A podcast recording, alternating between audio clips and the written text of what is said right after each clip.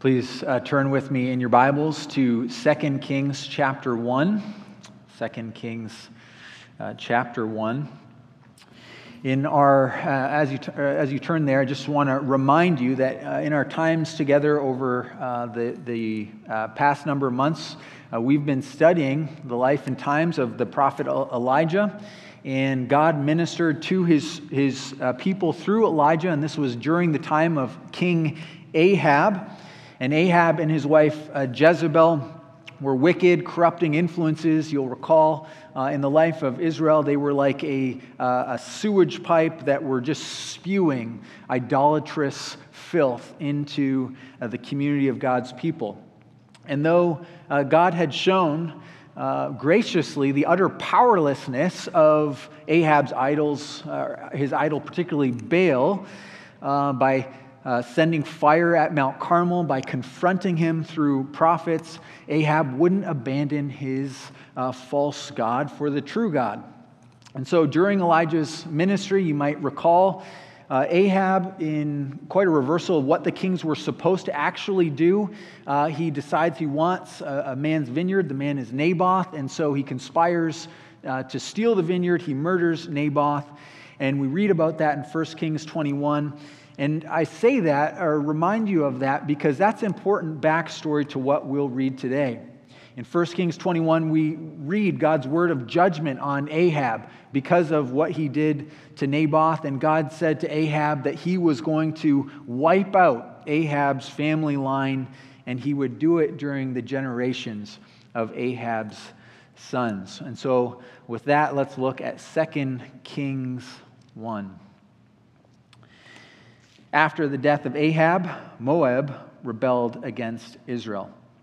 Now Ahaziah fell through the lattice in his upper chamber in Samaria and lay sick. So he sent messengers telling them, "Go inquire of Baal-zebub, the god of Ekron, whether I shall recover from this sickness."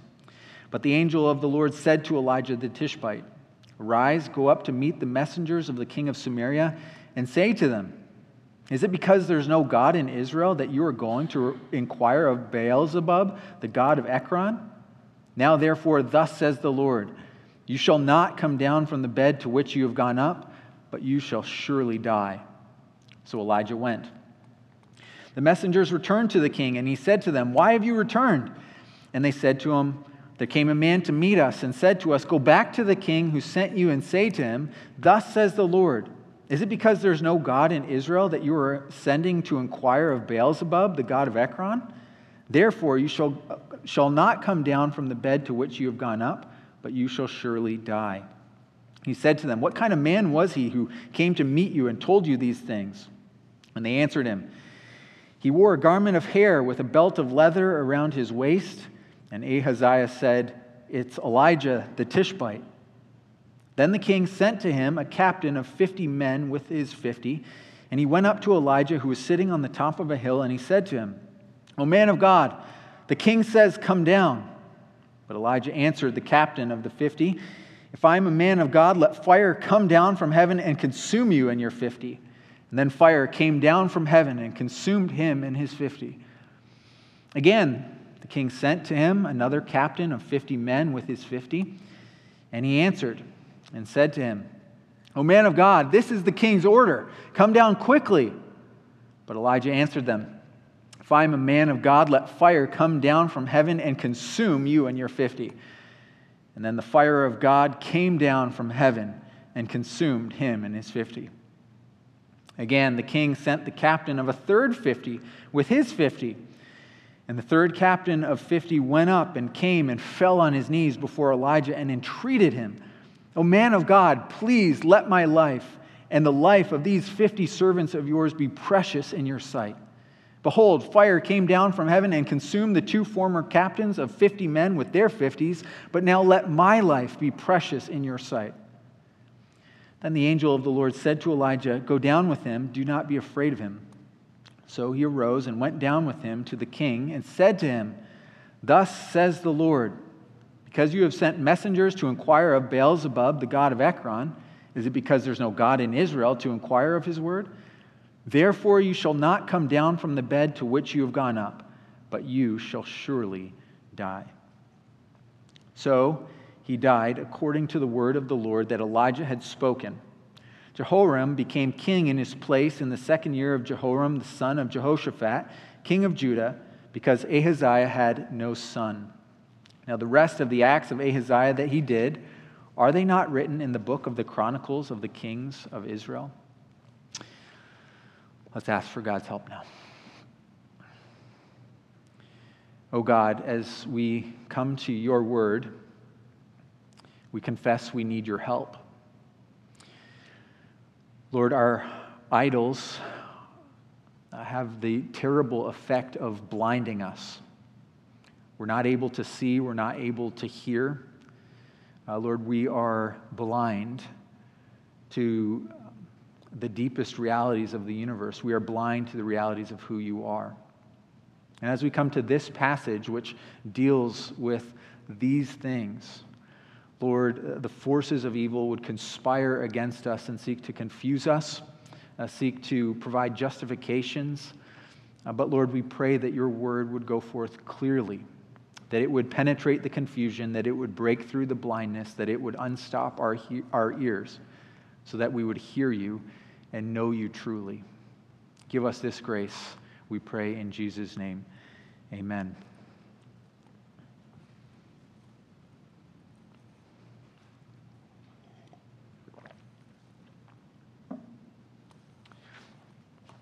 I wonder, do you have an opinion about William Henry Harrison?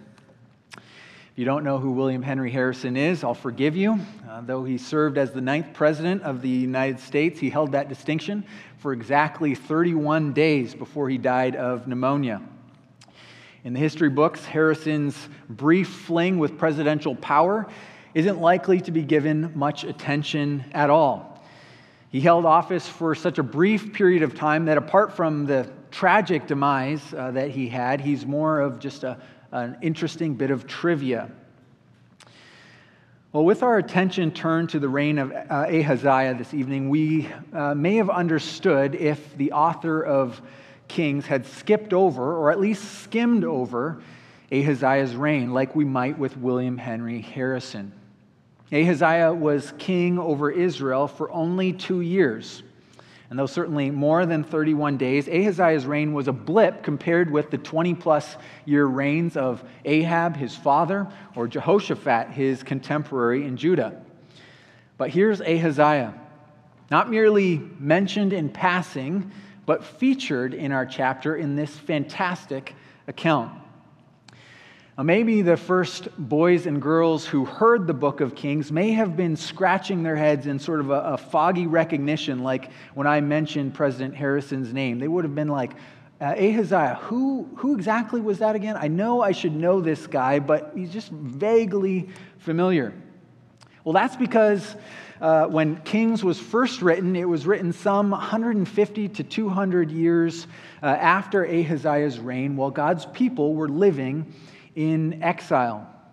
Between the time of Ahaziah and the time when Kings was written, God's people had persistently chased after other gods, so that God would say, for instance, through his prophet Hosea, I will punish Israel for the feast days of the Baals when she burned offerings to them and adorned herself with her ring and jewelry and went after her lovers and forgot me, declares the Lord. And that's what God does. God's people are evicted from the land that God had given to them, and they're cast into exile to live as servants under their conquerors. But God had promised that they wouldn't just stay there.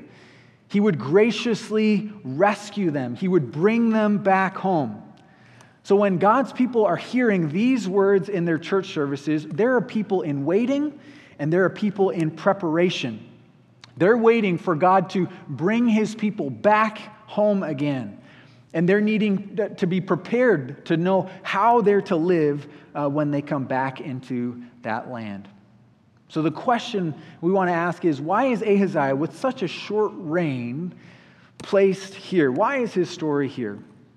Well, this story, like the rest of the book of Kings, was meant to explain the reason why the people were in exile. but it was also meant to help God's people think about how they were to live in the land as God's repentant people. And specifically, this passage was a warning message that speaks to God's people through this event and says, all idolatry as opposition to God and His Word is foolish, it's offensive, and it's dangerous. And therefore, we should humble ourselves, we should turn from our idols, and we should cast ourselves upon the mercies of a God who has dealt with the offense of your idolatry and mine. Well, when the curtains rise on the second act of the book of Kings, we find ourselves staring at a horrific accident. Something had gone wrong, and Ahaziah, the king of Israel, had fallen from the second story of his palace in Samaria. And when the dust settles, we see a wounded King Ahaziah, and he's bedridden. He's gravely injured. But notice what Ahaziah does next. When emergency strikes, who's on speed dial?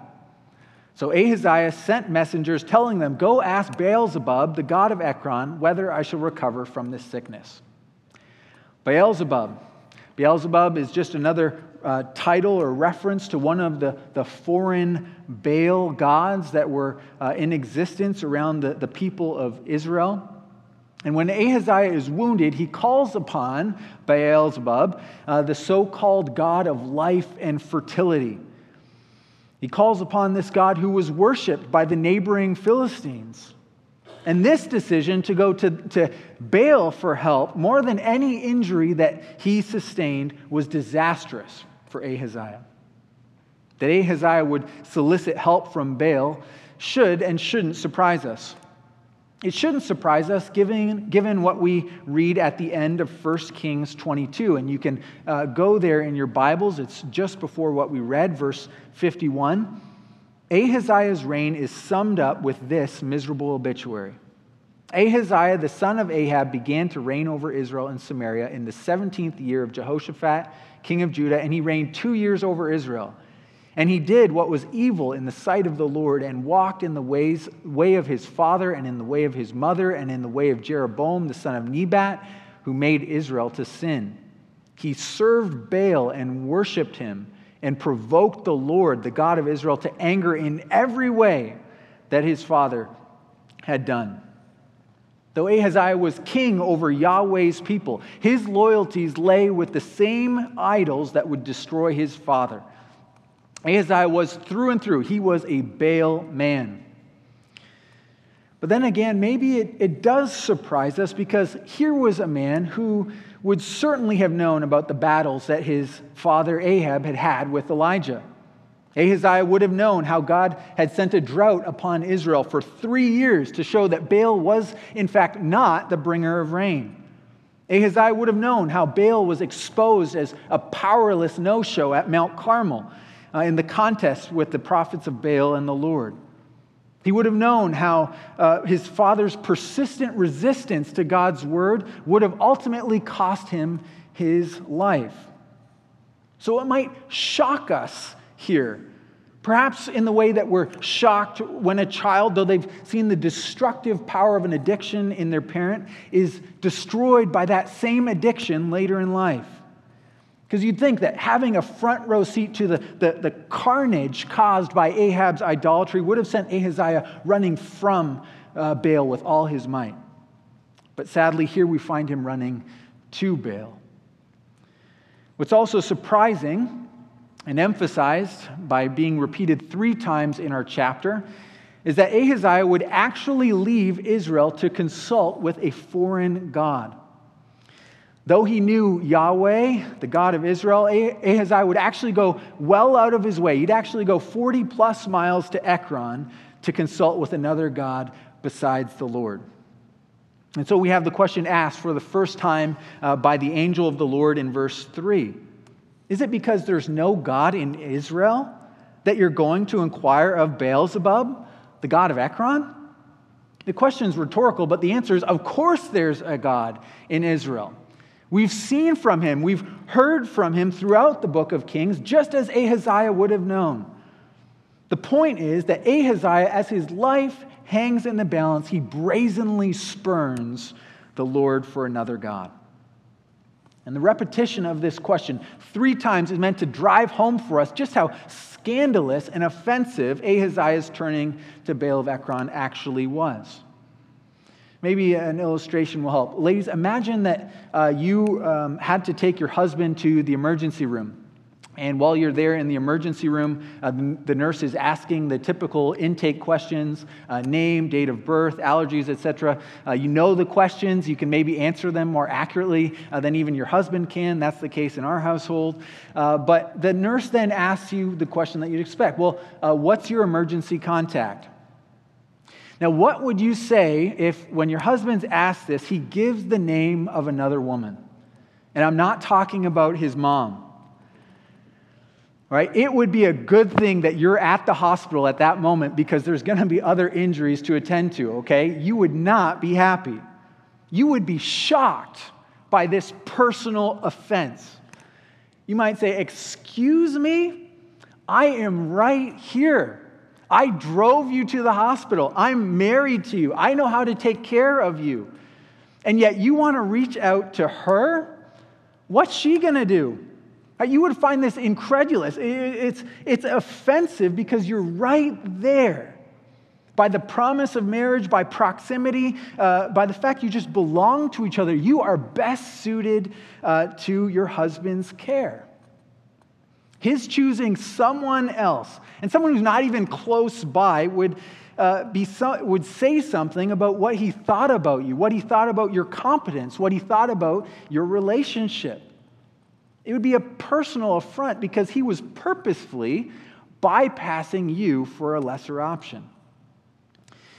Well, in a similar way, Ahaziah indicates that his emergency contact remains, even as he's on the precipice of eternity, the foreign idol Baal. Disastrously, Ahaziah chooses to snub the God of Israel, the God who had promised himself to his people, who had promised to take care of them, who was best suited to their care. And so this is our first point. Quite consciously, Ahaziah makes a deadly misstep when he chooses to snub the true God of Israel, when he goes to a foreign false god. And this sets up a contest between representatives or messengers. Ahaziah will send messengers, and the Lord will send messengers.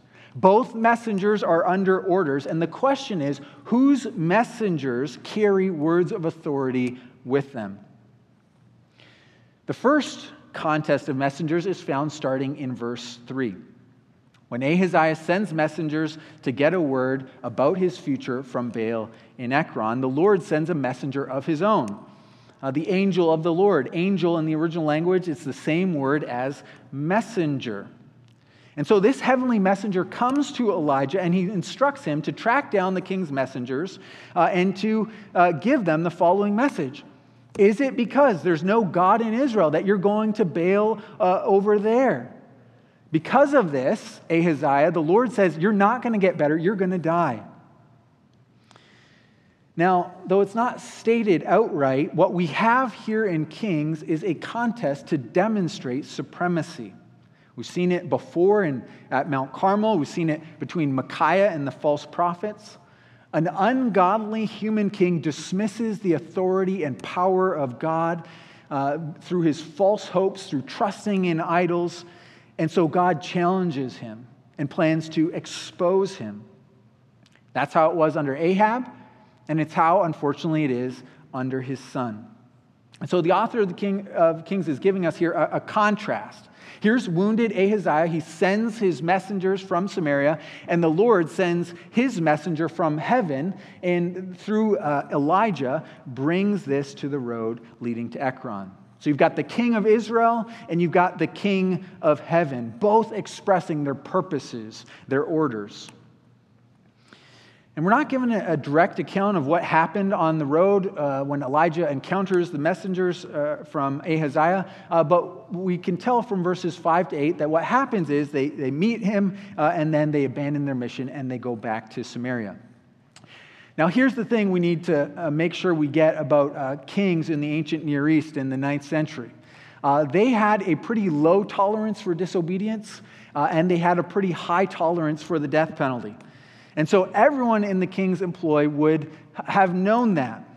So we're left to imagine, knowing that these guys would know that, what sort of authority Elijah must have exuded as he encountered these messengers on the road. So that they would hear a message from some scruffy, unnamed dude, and they would turn around and go back to Ahaziah. The king's surprised when they return, but when he hears the explanation, he knows who exactly to blame. It's his father's old nemesis, it's Elijah. Now, some have said that God's the intervention of the messengers here is an act of grace upon Ahaziah, but I don't think that's the best conclusion to draw. This was part of God's fulfillment on his word that he had spoken to Ahab, that he would cut down Ahab's family tree.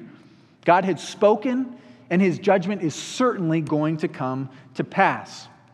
And what's more, in verse 4, when God says that Ahaziah is going to die, there's no conditions given to this.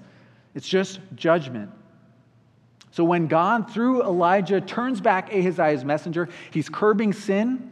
He's preventing a sinful action from being added to Ahaziah's sinful intention. But more significantly, this is the first of three instances in our passage where God demonstrates his power over Ahaziah and his idolatry. And he demonstrates this before he enacts his judgment on Ahab's line. So Ahaziah, having had his messengers kicked back to him, he sends a captain with 50 men to shut up the prophet of God. He's thinking it's a rather intrusive thing for Elijah to tell him that he can't put his trust in Baal. Why does Elijah have to stick his nose in where it's not wanted? It's sort of a personal choice, isn't it? That he would choose to serve Beelzebub. And yet, here's Elijah with the gall to tell him that he's wrong and he's condemned. And so Ahaziah is going to use his power to shut up this pesky prophet. And so again, we've got this showdown between messengers here. And the king's guards find Elijah, and they order him, according to the authority of the king, to surrender himself and come down. "O man of God," the king says, "come down." And Elijah responds, "If I'm a man of God, then let fire come down from heaven and consume you," and whoosh, fire comes down and burns him up. Now, Ahaziah would have known that fire from heaven was a trademark of Elijah's God. Again, in 1 Kings 18, Mount Carmel, God sends fire from heaven to show that he's the true God and to show that Baal is a pretender, to show that God is zealous for his own glory. Ahaziah, though, foolishly isn't deterred by this. He sends a second set of troops, and they come with more force or insistence. They say, "The king orders you, Elijah, come down quickly." Or in parent speak, "Come here now." But Ahaziah, again, as he tries to assert his authority over God's spokesman, he doesn't see it. God sends fire to wipe out Ahaziah's men. So God shows his word's authority over Ahaziah's messengers by turning them back, by turning them to ashes, and finally he shows his authority by causing Ahaziah's messenger to plead for mercy.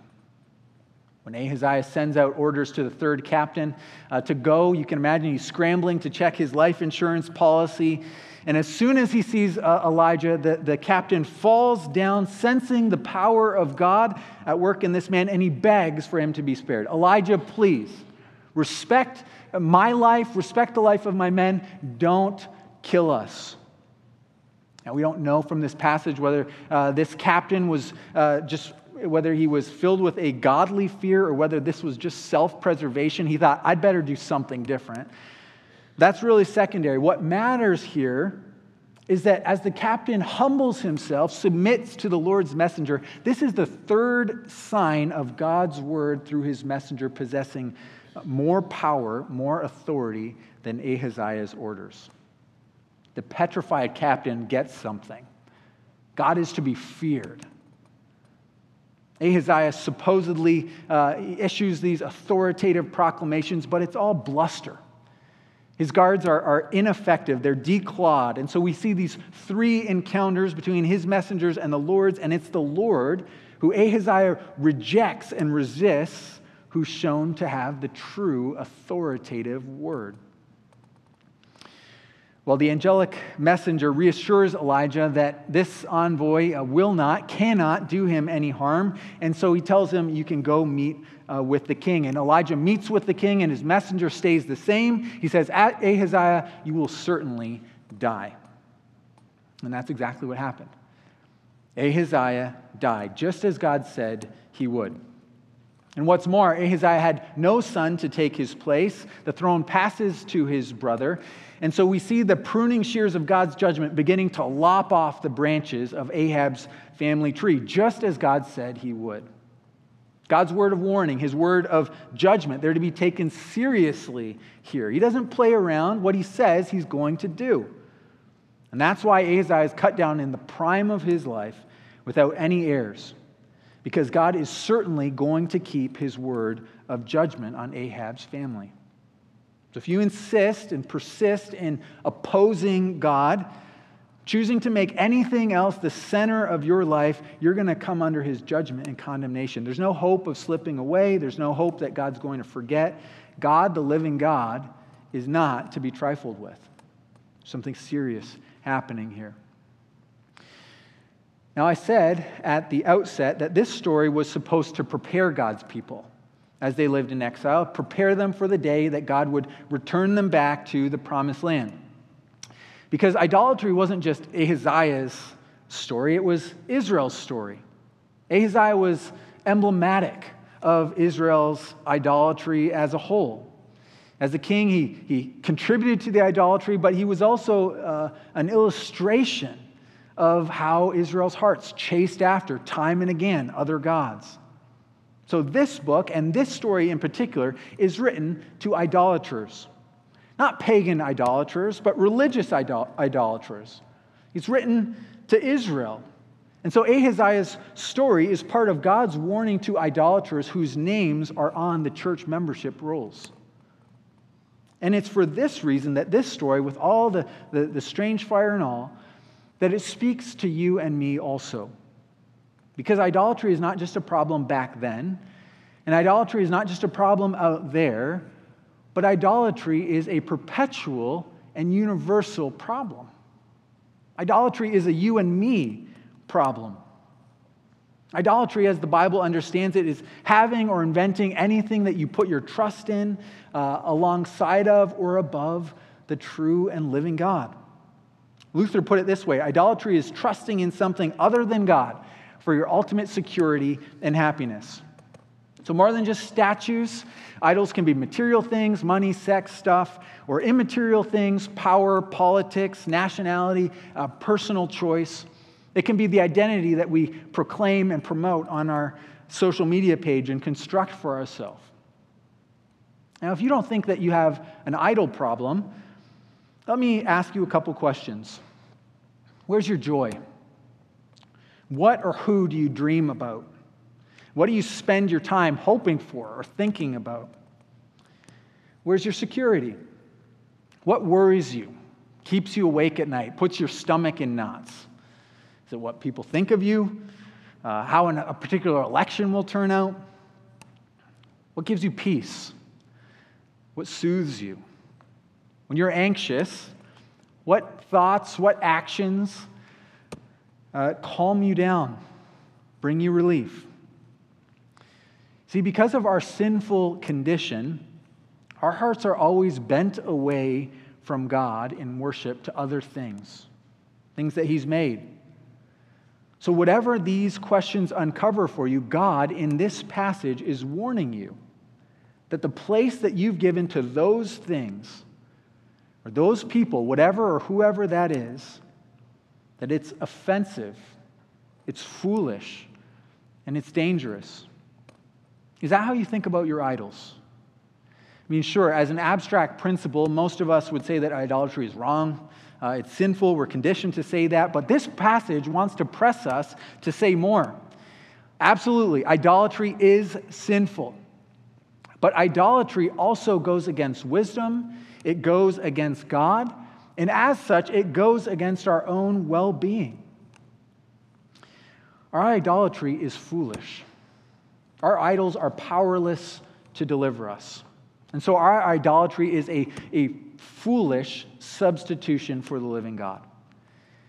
Ahaziah foolishly thinks that his idols can give him what he needs. His father's life had shown how powerless Baal actually was. In his own life, Ahaziah had seen the power of God at work, and yet he stakes his life, he stakes his happiness on an idol that some guy had made. It's foolish. It's stupid. Yet this is what we do.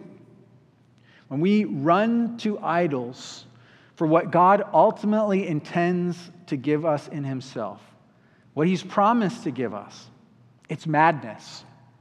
Like Ahaziah, we should know better. We've seen how our idols, whatever they are, how they don't satisfy us. And by contrast, we have testimony of God's power. And yet, we still run to them. Our idolatry is a foolish substitution.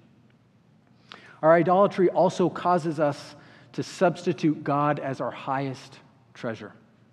And so our idolatry is offensive to God. Is it because there's no God among us, among the church, that we spend our money, waste our time, and sacrifice our relationships to worship the God of sex? Why do you run to videos on your phone to validate you or give you relief or make you happy? Is it because there's no God who can do this? Our idolatry says what we won't admit with our mouths. No, I don't trust that God can give me what I need. I don't trust that God will give me what I need. And though there's a God we know who promises, has made promises to his people, though there's a God who has demonstrated his power to us, he's promised to be with us, I think that I'm better off getting what I need from my girlfriend or from my kids or from my boss. God finds it completely offensive. He won't stand for it. It's an offense, an abomination that he will deal with. Now, that being the case, since our idolatry offends God, we must say that since our idols offend him, they bring us under his judgment. And so our idolatry is dangerous in that our idolatry provokes the living God to anger. We, just as we see in Ahaziah, it's a danger to us. Yes, sometimes our idols bring upon us earthly consequences, as Ahaziah experienced. We can destroy our bodies, our families, our relationships. But always with idolatry, when there's no repentance, it has eternal consequences. 1 Corinthians 6, 9 through 11. Don't be deceived. Idolaters will not inherit the kingdom of God. It's just another way of saying that what our idolatry deserves is to be separated from the enjoyment of God's goodness and God's favor forever, and to be under his contempt and his judgment. And so in that, man's idolatry is a flagrant offense against the holy God, and it brings us under his judgment. It's dangerous, eternally dangerous. So let me ask you this again. Is this how you think of your idols? Do you view the things that are vying for the center of your life like this? Maybe one of the idols vying for your heart is food or drink. You go to food or drink to find comfort, to cope with stress. Raiding the fridge seems so innocent, but if it's become for you what you count on, it's become your emergency contact, your idol, can you see it as foolish, offensive, and dangerous? In the right place, under God, many of the things that become our idols are good things, things to be enjoyed. Yet when they usurp God, even telling us to disobey God, we need to see them for what they are, foolish, offensive, and dangerous. But isn't this a little bit exaggerated? Apparently, to make his point, God was willing to put to death 400 men at Mount Carmel and another 103 men in our story. And we say, well, like, isn't this bloodshed just a little over the top? Right? This isn't the loving, friendly God that we'd care to imagine. Where's the grace here? Well, in Luke 9, this story actually comes up in an encounter with Jesus and his disciples. In Luke 9:51 and following Jesus here, God in the flesh. He's passing through Samaria, and he's going to Jerusalem. And as he's doing this, the Samaritans hear he's coming, and they reject him. They don't want anything to do with him. So here's the Samaritans. They reject God who has come down to them. They don't want anything to do with him. And so James and John ask Jesus, should we give the Samaritans the Elijah treatment? Should we call down fire from heaven and just destroy these guys? And Jesus, unlike Elijah, rebukes his disciples when they reject God in the flesh right there. And so you might say, well, see, with Jesus, things are different now. No fire and brimstone, grace covers us. And while I say, yes, there's grace for idolatry, I think you've misunderstood the point. Jesus is going to Jerusalem there to die. He sets his face to Jerusalem to go to the cross. He rebukes James and John, not because their rejection of God is not a serious offense. He rebukes them because he's on a mission to deal with the offense of our rejection of God. All idolatry is foolish, it's offensive, it's dangerous. And so we can look at God's judgment on Ahaziah, and we can look at his sending down fire from heaven to consume the 102 men, and we might recoil and ask, really, is my idolatry really that serious? And that's not a bad question. It's just a question at the wrong place and in the wrong time.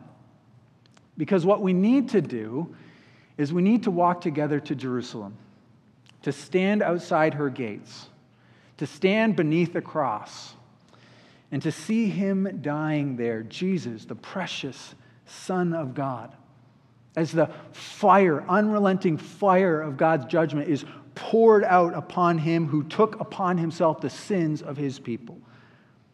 And there, as we're standing there, we can ask the question, is my idolatry really that serious? As we're standing there, we know that there is only one possible answer to that question. Yes. Yeah, it is. For him to die for me, it is. But here's the thing, though. If the cross is where we see most clearly the greatness of the foolishness and offense of our idolatry toward God, it's also the place where we see the greatness of the love of God toward us. Because out of the riches of his mercy, at the cross, God gave his Son for foolish and offensive, idolatrous sinners. There, God willingly, graciously substitutes himself for us because we've sinfully substituted idols for him. And there, Jesus bears the fire which we deserve. And there, our sinful passions are crucified with Christ, and the grip of our idols on us begins to weaken. So, brothers and sisters, look at God's judgment upon idolatry. See that it's foolish, offensive, and dangerous. But see it ultimately there at the cross, where we see not only how great a danger it is, but we see what great hope that we have. That not only the punishment for the sins of our idolatry might be forgiven, but that the hold of our idols on us might be broken, and that we might be freed by them. And so let me invite you to lay your idols down at the foot of the cross, to cry out to God, who not only has poured out the punishment for our idolatry on Jesus, but he has made a way for us to be freed from their power. Let's pray.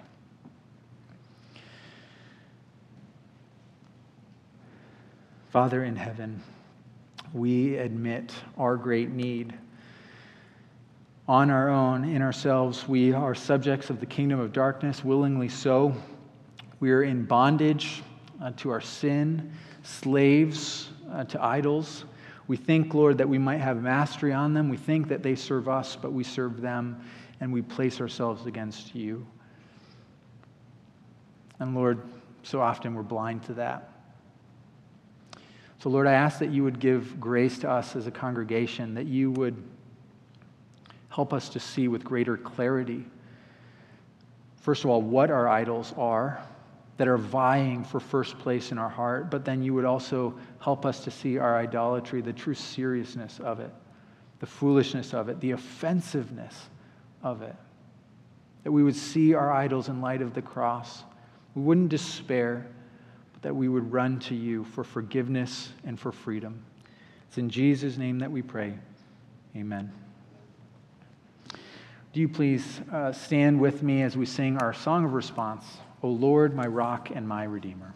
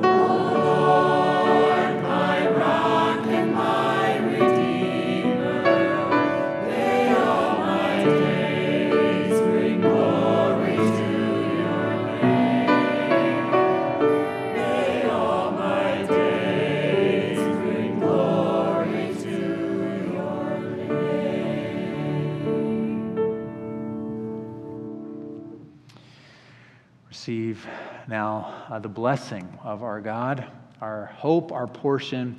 May the Lord bless you and keep you. May the Lord make his face to shine upon you and be gracious to you. May the Lord lift his countenance upon you and give you his peace. Amen.